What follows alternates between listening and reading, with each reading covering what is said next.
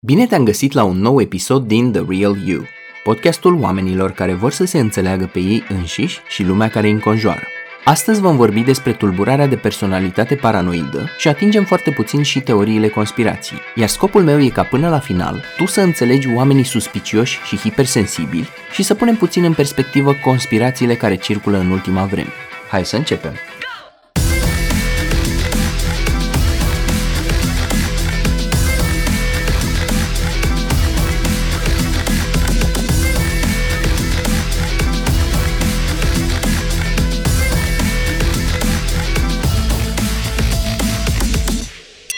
Acest podcast susține partenerii Asociației Dăruiește Viață, care ajută proiectul de ridicare a unui spital modular util atât în pandemia COVID-19, cât și după când se va transforma în spital de mari arși. Le mulțumim pentru contribuția importantă de peste 100.000 de euro celor de la Isopan Est, despre care puteți afla mai multe pe site-ul isopan.ro. Întreaga rețea de publicitate audio Think Digital salută acest ajutor important și vă dorește audiție plăcută.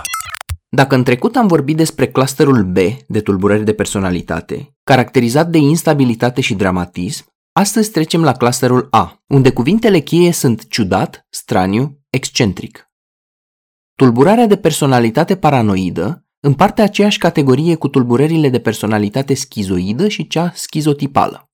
În ceea ce privește tulburarea de personalitate paranoidă, cuvintele cheie sunt neîncredere, suspiciune și ostilitate și hipersensibilitate la critică, la remarci și la feedback și o anumită rigiditate în comportament și în conținutul ideilor. Așa că hai să vedem ce este tulburarea de personalitate paranoidă. Manualul de psihiatrie DSM-5 definește tulburarea de personalitate paranoidă ca fiind un tipar de neîncredere și comportament suspicios, în care motivațiile și gesturile celor din jur sunt interpretate ca fiind răuvoitoare. Debutează la vârsta de adult tânăr și se manifestă în diverse situații și îndeplinește patru sau mai multe din următoarele șapte criterii. 1. Îi suspectează pe ceilalți, fără a avea suficiente argumente, că îl exploatează, nedreptățesc sau înșală. Crede că indivizii îl păcălesc sau că vor să-i facă rău, în timp ce dovezile nu susțin acest crez. Ca o paranteză, dacă dovezile îl susțin, atunci criteriul nu se aplică. 2. Are dubii și preocupări cu privire la loialitatea prietenilor și colegilor și la încrederea pe care le-o poate acorda. Practic, manifestă neîncredere față de mai toată lumea, poate doar cu mici excepții. 3. Evită să facă destăinuiri altora, din teama nejustificată că aceștia ar putea folosi informațiile împotriva lui. Are un grad mic de vulnerabilitate. Spune doar minimul absolut pentru a-și atinge scopul, sau nu dă din casă, cum se spune popular, în aproape orice interacțiune socială. În cuvintele lui Mircea Vigelie, fratele lui Vali, dar de acum mă potolesc, cu nimeni nu mai vorbesc, doar cu copilașii mei, că am încredere în ei. Apropo, asta nu era din manual. 4. Interpretează remarcile neutre ale altora ca fiind jigniri mascate, iar evenimentele inofensive ca fiind amenințări ascunse. Aici intră inclusiv replici extrem de neutre, cum ar fi, de exemplu, ce mi-ai făcut în ultima vreme? Persoana cu tulburare paranoidă se poate întreba, da, de ce vrea să știe ce am mai făcut eu în ultima vreme? Citesc printre rânduri, chiar și acolo unde nu este nimic de citit. 5. Are obiceiul să poarte ranchiună. Nu uită și nu iartă jignirile, nedreptățile sau tachinările. Și uite așa, lista de dușmani crește. 6. Este gata să reacționeze cu mânie sau să contraatace atunci când crede că reputația sau caracterul îi este atacat. Aceasta este componenta de ostilitate a tulburării. 7. Are suspiciuni repetate, în absența unui indiciu real, cu privire la fidelitatea soțului sau soției, partenerului romantic sau sexual. Din nou, dacă suspiciunea e justificată, atunci criteriul nu se aplică. Diagnosticul nu poate fi aplicat dacă simptomele apar în cadrul schizofreniei, tulburării bipolare, a unui episod depresiv major cu trăsături psihotice sau orice altă formă de psihoză. La fel ca multe alte diagnostice din manualul de psihiatrie, se exclude dacă simptomele apar pe fondul consumului de substanțe. Nu ai nimic, mai băiatule, ascultă-mă, ce-ai luat speși? Câteva dintre simptome pot fi confundate cu trăsături narcisice. De exemplu, pentru că sunt rigizi și țin la opinia lor, sau li se pare că dețin adevărul absolut, există o anumită grandiozitate. Însă grandiozitatea lor nu e de tip eu sunt cel mai super șmecher, cel mai frumos, cel mai grozav, ci de tip eu dețin adevărul, știu lucruri, spre deosebire de restul oilor ținute în beznă și manipulate de Bill Gates prin 5G. Faptul că tind să fie hipersensibil la critică este o altă trăsătură care îi aseamănă cu tulburarea de personalitate narcisică. Au și câteva trăsături comune cu cei cu borderline, de exemplu, momentele când devin furioși și ostili și îi atacă verbal pe cei din jur. Prevalența în populația generală este undeva între 1 și 2% după unele surse pe care le-am consultat sau între 2 și 4,4% după alte surse.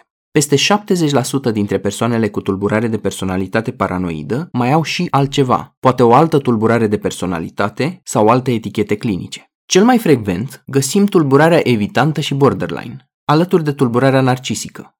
În psihologia judiciară, combinația cea mai de studiată este tulburarea de personalitate paranoidă, care vine la pachet cu tulburarea de personalitate antisocială, iar pe următorul loc combinată cu narcisic. Tot la ei poate apărea și o formă sau alta de abuz de substanțe, sau tulburarea de panică, despre care a vorbit colegul meu Victor în episodul cu anxietatea. Tot ei mai pot dezvolta și depresie majoră, anxietate socială, agorafobie sau tulburare obsesiv-compulsivă. În mod la fel de tipic și comun, mai pot avea și una dintre cele două tulburări cu care se învecinează în clusterul A, și anume schizoid și schizotipal. Două tulburări despre care probabil vom vorbi în viitor. Însă, spre deosebire de schizoid și schizotipal, persoana tipică cu tulburare de personalitate paranoidă nu are excentricități majore în comportament. Este mult mai prevalentă la bărbați decât la femei. Dar asta nu înseamnă că nu există multe femei care au această tulburare. Se pare că e diagnosticată mai rar decât este cazul. Însă o problemă și mai mare este că se poate întâmpla să fie diagnosticați greșit și clinicianul să sară direct la concluzia de schizofrenie paranoidă, iar din păcate un diagnostic greșit duce la o intervenție greșită. Așa că înainte să continuăm, aș vrea să facem o mică mare paranteză și să vorbim despre schizofrenia paranoidă, pentru că e foarte important să facem diferența între simpla tulburare de personalitate paranoidă și paranoia care apare în psihoză, cum am spus mereu despre tulburările de personalitate, ele nu sunt boli mentale, ci doar trăsături foarte accentuate ale personalității, care colorează și impregnează toate ariile vieții. Pe de altă parte, psihoza, cum am mai spus în alte episoade, este divorțul față de realitate și se manifestă prin delir și sau halucinații, alături de un comportament bizar. Paranoicii psihotici au idei fixe, rigide, cu caracter bizar, adeseori însoțite de halucinații auditive de voci care spun una sau alta. E de înțeles că astfel de oameni pot să devină foarte speriați uneori, alteori dezorientați sau chiar să devină violenți cu cei din jur. Aici vorbim despre genul de om care crede în balaurieni, gorilieni și peștilieni, cum credea regretatul Lorin Fortuna, fiii țărâna ușoară. Sunt informații pe internet că există o bază reptiliană pe fața nevăzută a lunii. Ce informații aveți? Ce este important și ce pot să vă spun acum este că există la ora actuală civilizații goriliene pe mai multe culori. Inclusiv pe galben, dacă nu ați Pe galben? De ați spus aici, da. Există pe albastru, pe care știam, Mihai Eminescu satelitar. Mai nou există pe mov. Chiar pot să spun că civilizația pe mov este condusă de un Ion Luca Caragiale, nu știu care. Ah. Așa, dar este... Con... Poate mai... fi un Caragiale 4, de exemplu? Nu știu să spun. Uh, ce știu este un lucru, și asta o să fac astăzi. Noi am ajuns în această situație. Trebuia să se aplice un scenariu care să ne ajute, cum să spun, chiar cu, utilizând mântuitori, uh, în sfârșit să facă ceva. Ei, datorită celui care a fost demiurgul planetar, Mihai Eminescu numărul 8, ăsta a trădat. Ăsta a trădat față de civilizația albă, gorileană, sexuală, democratică de care aparținea, a trădat în favoarea civilizației tarantulară, nu individuală, ci androgină, Ah. de tip maro. Așa. A, așa. Tot aici ar putea să intre și persoana care a venit cu ideea că pământul este plat. Și toți cei care spun altfel sunt adevărații conspiraționiști. Adică orice om de știință sau orice astronaut care a avut ocazia să vadă globul pământesc de la distanță e de fapt răuvoitor și vrea să mențină această minciună, să ne inducă în eroare. Atunci când vorbim despre schizofrenie paranoidă, vorbim despre oameni care au convingerea că alți indivizi și instituții și alte entități îi urmăresc, vor să îi otrăvească și le controlează gândurile, la propriu. John Nash este un exemplu fascinant pentru astfel de boală mentală. Eroul principal al filmului A Beautiful Mind din 2001, Nash cel din viața reală avea o minte cu adevărat sclipitoare. A fost laureat al Premiului Nobel în economie pentru teoria jocului și a adus contribuții semnificative în domeniul matematicii și al criptografiei. Era genul de om care lejer putea să spună, la fel ca Andrei Versace, dacă vă dau mintea mea, voia corpurazna. Tot în viața reală, îi era foarte frică de oamenii care purtau cravată roșie și avea convingerea nestrămutată, ceea ce numim delir, că ei fac parte dintr-o societate secretă care vrea să pună bazele unui guvern comunist. Nash a scris numeroase scrisori către ambasadele străine din Washington, încercând să-i avertizeze despre acest pericol. Așadar, delirul e o structură rigidă, impermeabilă la logică, argumentație sau persoasiune. Țin minte și acum un episod din perioada când făceam practică la Spitalul Obregea. Profesoara noastră, pe care o respect și acum foarte mult, ne-a spus că ea nu restricționează accesul studenților la cunoaștere, motiv pentru care putem să solicităm să venim la spital și să ne îmbogățim cunoștințele în diferite momente, cum ar fi, de exemplu, în timpul unei gărzi de noapte. Zis și făcut. Eram câțiva colegi cu mare sete de cunoaștere, pasionați de psihologie și de tainele minții umane, așa că nu i-am refuzat oferta.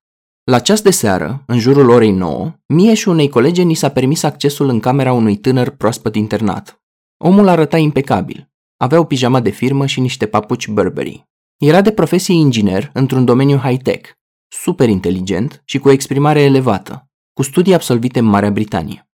În același timp, era convins că toată lumea are ceva cu el, inclusiv părinții, care vor să-l otrăvească. Așa că mi-am permis să-l întreb, poți să-mi spui care e relația ta cu părinții tăi? La care el îmi răspunde. Vezi, tocmai asta e, că m-am înțeles foarte bine toată viața cu ei. E o relație normală, nimic ieșit din comun. Și tocmai de asta sunt atât de surprins că vor să mă otrăvească. A spus că i-au pus o travă în ciorbă și că apa de la robinete din casa lui are un gust ciudat. Moment în care colega mea îl întreabă. Dar nu ai de unde să-ți cumperi apă de undeva de prin cartier? De la un magazin? Ba da, am un mega imaj la parterul blocului, spune el. A, perfect, iată soluția. Îți iei apă de la Mega, spune colega mea. La care el răspunde, da, și eu am crezut că e o idee bună. Până când i-am văzut pe angajații de acolo cum umblă la sigiliile de la sticle și am simțit din nou acel gust ciudat. Nu știu, e ca și cum scrie pe fruntea mea Most Wanted. Vă rog să mă credeți, au trecut zeci de ore de când nu am mai mâncat nimic și sunt și deshidratat pentru că apă nu am băut aproape deloc, decât în cantități foarte mici.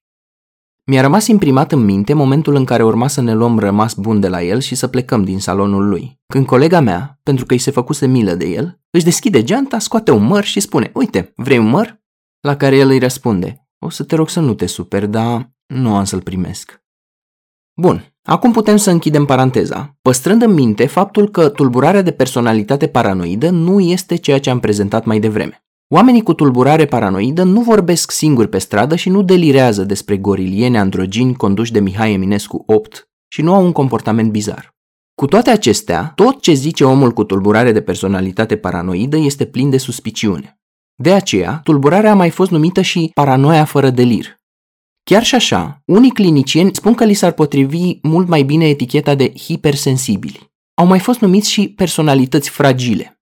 La început, Datorită câtorva asemănări cu paranoia psihotică, s-a crezut că sunt asociate, însă acum se avansează ipoteza că tulburarea are mult mai mult de-a face cu trauma decât cu psihoza. Tot la ei putem găsi tendințe de ruminație și de gelozie, iar importanța de sine este corelată cu ostilitatea. Oamenii cu tulburare de personalitate paranoidă pot avea într-adevăr foarte scurte episoade de psihoză, care pot dura de la câteva minute la câteva ore, iar asta face ca diferențierea între cele două diagnostice să fie și mai grea pentru clinicieni. Tot aici merită să vorbim despre nucleul paranoid. Este ceva ce avem cu toții. Este acea doză de suspiciune pe care poate că e bine să o ai ca marjă de rezervă. Ea vine din vremuri ancestrale, pentru că din totdeauna au existat aparențe înșelătoare, gesturi înșelătoare, iluzii și lucruri care nu erau ceea ce păreau. Putem să ne gândim la nenumărate exemple, cum ar fi cadoul primit de troieni sub forma unui cal, care era plin cu soldați, gata să le atace cetatea. Sau atacul de noapte al lui Vlad Țepeș de la Târgoviște, când soldații lui s-au îmbrăcat în turci, ca să-i fraierească pe fraieri. Având în vedere câți psihopați există pe lume, Merită să nu ai încredere oarbă în oricine și orice, oricând și în orice privință. Asta nu te-ar ajuta să evoluezi în viață, ci din contră. Pentru că nu avem acces imediat la verificarea realității, nucleul ăsta ne ajută să ne păstrăm o marjă de rezervă. Ideea e să nu-l lăsăm să se activeze în mod disproporționat. Țin minte și acum cum mie mi s-a activat un pic cam prea mult după ce mi-a fost spart apartamentul când locuiam în sudul Franței. Am lipsit aproximativ 20 de minute de acasă și când m-am întors, am găsit apartamentul devastat, chestii aruncate peste tot în toate direcțiile, conținutul sertarelor golit în mijlocul camerei, căutat peste tot, furat laptop, aparat foto și multe alte chestii. Însă și de la aparatul foto și de la laptop uitaseră să fure încărcătoarele. Și pentru vreo două zile care au urmat evenimentului, am fost extrem de suspicios față de oamenii care intrau și ieșeau din bloc, hipervigilent și am avut și convingerea irațională că s-ar putea să se întoarcă, să ia și încărcătoarele, dacă tot au făcut o treabă. Una dintre persoanele care ne-a format în psihoterapie ne spunea să avem mare grijă cu notițele pe care le luăm în timpul ședinței și că dacă putem să ne bazăm pe memorie ar fi cu atât mai bine. Pentru că, datorită faptului că fiecare om are acolo un pic de nucleu paranoid, poate să se întrebe, oare ce-și notează el acum despre mine? Oare scrie acolo că sunt nebună? Poate mi-a descoperit ceva, un simptom, vreun sindrom, vreo etichetă. Urme de paranoia apar și în tulburarea obsesiv-compulsivă, în tulburarea de personalitate narcisică, la borderline, în tulburarea bipolară și, bineînțeles, în schizofrenie, cum am mai spus. Hai să ne uităm acum mai de aproape la trăsăturile tulburării, uitându-ne la comportament, gânduri, emoții și să explorăm cele două paradoxuri ale acestei tulburări de personalitate. Tulburarea de personalitate paranoidă e o tulburare egosintonică. Ce înseamnă asta? Înseamnă că interiorul se coordonează bine cu exteriorul. Altfel spus, paranoia pare normală, potrivită, benignă, justificată din toate punctele de vedere. Oamenii nu cred, nu consideră ca o tulburare sau că e ceva în neregulă cu ei. De altfel, mulți dintre ei sunt înalt funcționali, merg la școală, au un loc de muncă, au o carieră și așa mai departe. Theodore Milan, unul dintre cei mai șmecheri experți în teoria personalității, autorul unor tratate de referință despre tulburările de personalitate și al faimosului test de personalitate care îi poartă numele, îi împarte în cinci subtipuri. În funcție de ingredientul pe care îl mai adaugi în ecuație, cum ar fi trăsături compulsive, narcisism și grandiozitate, negativism, personalitate evitantă sau timiditate extremă sau trăsături sadice, pot ieși niște hibrizi foarte interesanți. Simplificând, de dragul podcastului, ele împarte spunând că unii sunt foarte încăpățânați, alții sunt plini de dispreț, alții sunt mai atrași de teorii ale conspirației, pe când alții caută mereu scandal, sunt arțăgoși și văd mereu motivații negative în absolut orice. La capitolul comportament, putem să vedem la ei un simț puternic al autonomiei. Indivizii cu o astfel de tulburare sunt mai degrabă independenți. Evită lucrul în echipă, de exemplu, grupurile de suport, și alte lucruri care presupun coborârea barierelor și a zidurilor. Nu lucrează bine în echipă și nu formează foarte multe alianțe, cu excepția notabilă, poate, a alianțelor cu cei care au convingeri comune și trăsături asemănătoare. Mulți dintre ei tind să fie litigioși, procesomani, gen bătrânelul de pescar care își cheltuie toată pensia ca să dea în judecată vecinii și asociația de locatari. În Statele Unite s-a găsit o corelație între tulburarea de personalitate paranoidă și felul cum sistemul juridic este blocat cu procese interminabile și greu sau imposibil de câștigat. O altă trăsătură a comportamentului lor este ostilitatea și căutarea răzbunării. E interesant aici că se poate ajunge la o spirală vicioasă, în sensul că, fiind ostil și arțăgoși cu alții, ceilalți pot răspunde ghici cum, prin ostilitate și atitudine neprietenoasă, ceea ce îi face să spună, uh-huh, știam eu, de asemenea, sunt sensibil la nedreptate. Știți situația aia destul de comună întâlnită la mini-market sau supermarket? Când un produs e afișat la raft cu prețul de 30 de lei să zicem, dar la casă ți apare pe bon 30,5 sau 32 de lei. Unii oameni nu acordă importanță și nu văd lucrurile astea. Sau aleg să le treacă cu vederea. Alții se gândesc că e o discrepanță. Iar alții nu se preocupă prea mult și iartă. Zic lasă, să fie la ei acolo. Ceea ce nu se poate spune despre oamenii sensibili la nedreptate. Vor lupta și nu pentru acei 50 de bani sau 2 lei în plus, ci pentru principiu. E interesant că pot deveni și provocativi, la fel ca histrionicii. Uneori tind să provoace profeții care se auto-îndeplinesc. De curând am văzut un clip video în care un tip îi filma pe polițiștii de la circulație și se plângea că l-au nedreptățit și i-au atribuit un accident pe nedrept. Însă în clip se vede clar cum tipul încearcă de cel puțin 15 ori să-i provoace, prin diferite replici și tertipuri, în speranța că o să poată să obțină o reacție, o ripostă, oricât de mică, pentru ca mai apoi să poată să se plângă că e nedreptățit. însă polițistul din filmare e de un calm și o echidistanță incredibilă. Și s-ar putea să știe din experiență că nu trebuie să le dai apă la moară oamenilor care se comportă așa. De asemenea, sunt preocupați de aflarea adevărului, nu doar legat de diferite fapte, de politică și 5G. Ajung să provoace exasperarea și furia celorlalți pentru că le testează în mod repetat loialitatea. Devin intruzivi, le caută prin lucruri și caută mereu indicii, fiind preocupați de eventualele motivații ascunse ale celorlalți. În cuvintele lui Mihăiță Piticu, am să bag două ziare, mototol în buzunare, să văd cine-i lângă mine când am buzunare pline.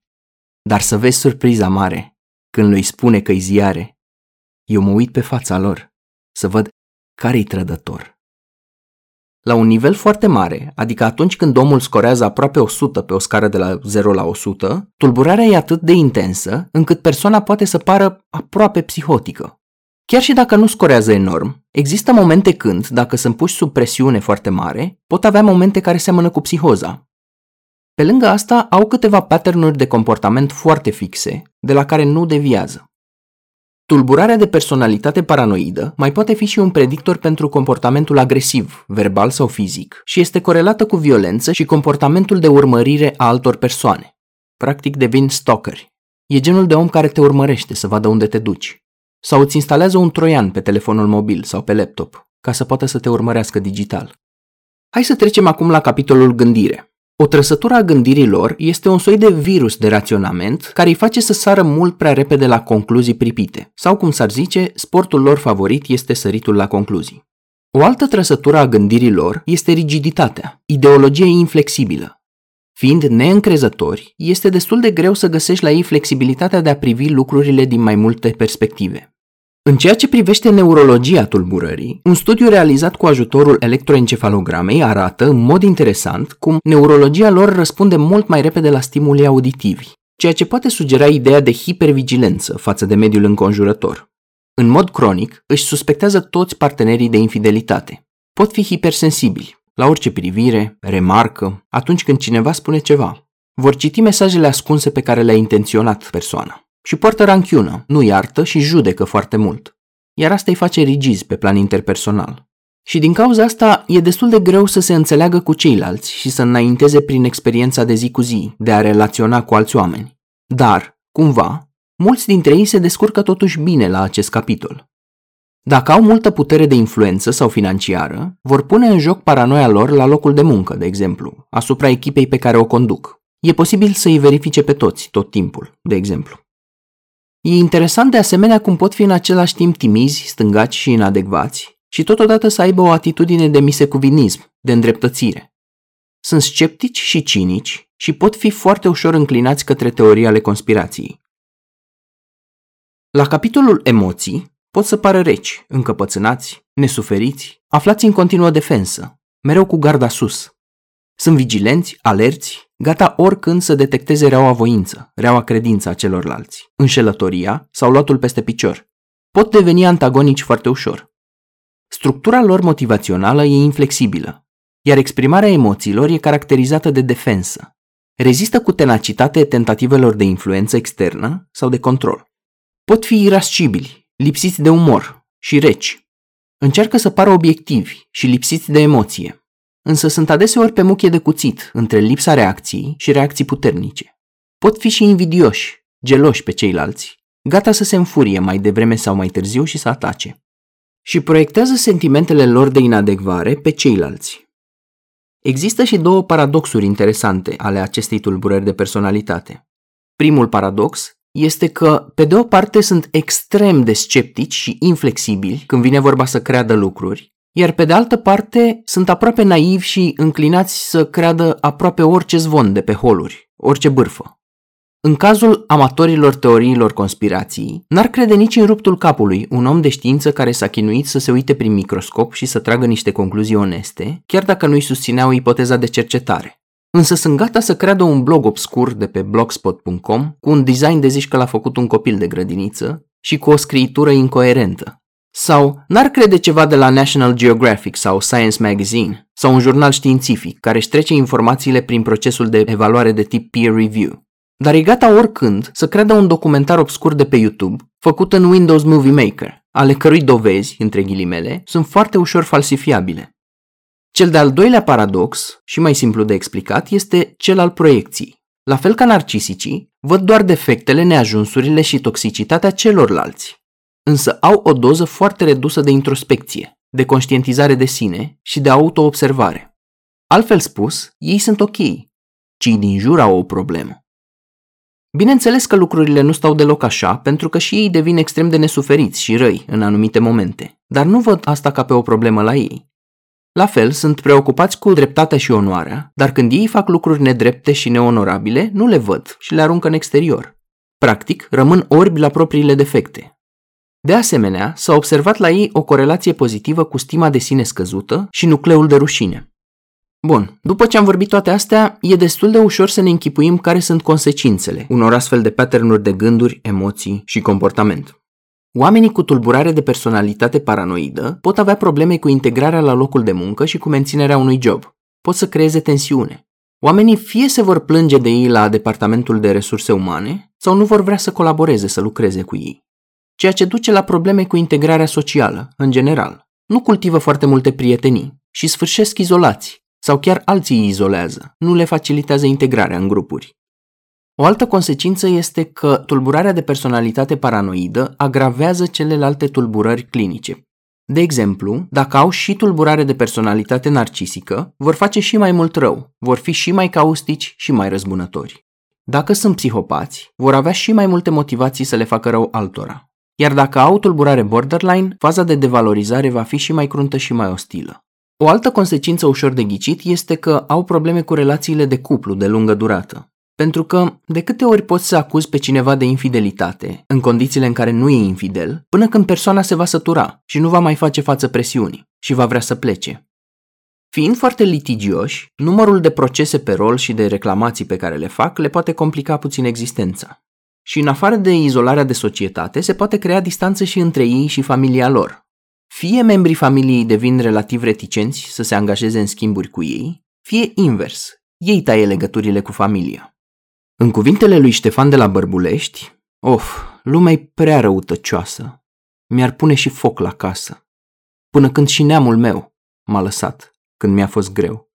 De prieteni, ce să mai zic? M-au trădat câte un pic. Să mor, să nu mă ridic. Să mă vadă necăjit. Azi, în cine te încrezi, vrea să te vadă că pierzi. Hai să vedem acum care sunt cauzele acestei tulburări de personalitate. În primul rând, sunt invocate experiențele negative din copilărie care îi fac să nu mai aibă încredere. În principal, lipsa iubirii și afecțiunii, abandonul emoțional, neglijarea emoțională și fizică a copilului și lipsa supravegherii lui par să joace un rol important.